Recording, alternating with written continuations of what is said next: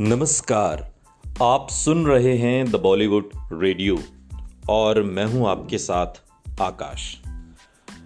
दोस्तों, ये किस्सा राजेश खन्ना और अंजू महेंद्रू का है। राजेश खन्ना और अंजू महेंद्रू की सत्रह साल बात नहीं हुई, लेकिन एक ट्विस्ट ऐसा हुआ कि एक्स गर्लफ्रेंड बन गई काका की सबसे बड़ी राजदार।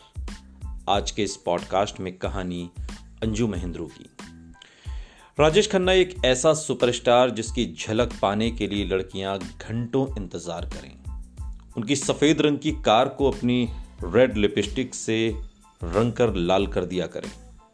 उसे जब बुरे दौर का सामना करना पड़े तो उससे झेल पाना आसान नहीं था।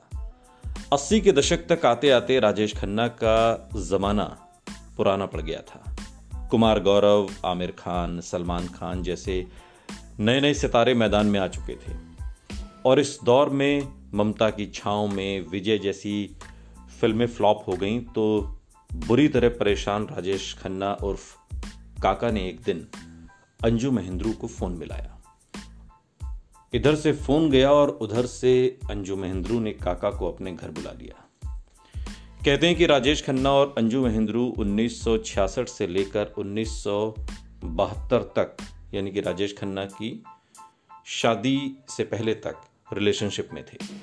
राजेश खन्ना की माँ चाहती थी कि वो जल्दी शादी कर लें, लेकिन उन्नीस सौ उनहत्तर में 27 साल के राजेश ज़बरदस्त पॉपुलर हुए। आराधना से उनका स्टार्डम आसमान पर पहुँच गया। काका ने अंजू को शादी के लिए प्रपोज किया। उन्होंने ये कहते हुए पोस्टपोन करने को कहा कि पहले वो एक एक्ट्रेस के तौर पर अपनी जगह बना लें। राजेश खन्ना को यह बात पसंद नहीं आई और दोनों की दोस्ती टूट गई। इसका भी एक लंबा किस्सा है। बहरहाल, आपको बताते हैं स्टार्डम फीका पड़ने वाले दिनों का किस्सा। शानदार कामयाबी के आदि राजेश खन्ना को जब नाकामयाबी मिली तो वो तनाव में आ गए थे और मूडी, गुस्सेल, चिड़चिड़े हो गए। और ऐसे में उन्हें अंजू महेंद्रू के साथ और सपोर्ट की सबसे ज़्यादा ज़रूरत थी। फ़िल्म पत्रकार भावना सोमाया के मुताबिक एक दिन राजेश खन्ना ने अंजू महेंद्रू को फ़ोन किया तो अंजू ने अपने घर बुलाया। ये वही बंगला था जिसे एक ज़माने में खुद राजेश खन्ना ने अंजू को तोहफे में दिया था। जब काका ने अपनी कार गेट पर रोकी तो लगा जैसे वक्त भी ठहर गया है। पुराने दौर की तरह ही काका अपने हाथ में सिगरेट लिए हुए कमरे में आए और अपनी फेवरेट चेयर पर बैठ गए। फिर ड्रिंक मंगवाया। ये शाम बहुत खूबसूरती से गुजरी। राजेश खन्ना और अंजू महेंद्रू की दोस्ती फिर से ज़िंदा हो उठी थी। अंजू एक्स गर्लफ्रेंड से राजेश खन्ना की सबसे करीबी दोस्त और राजदार बन गई।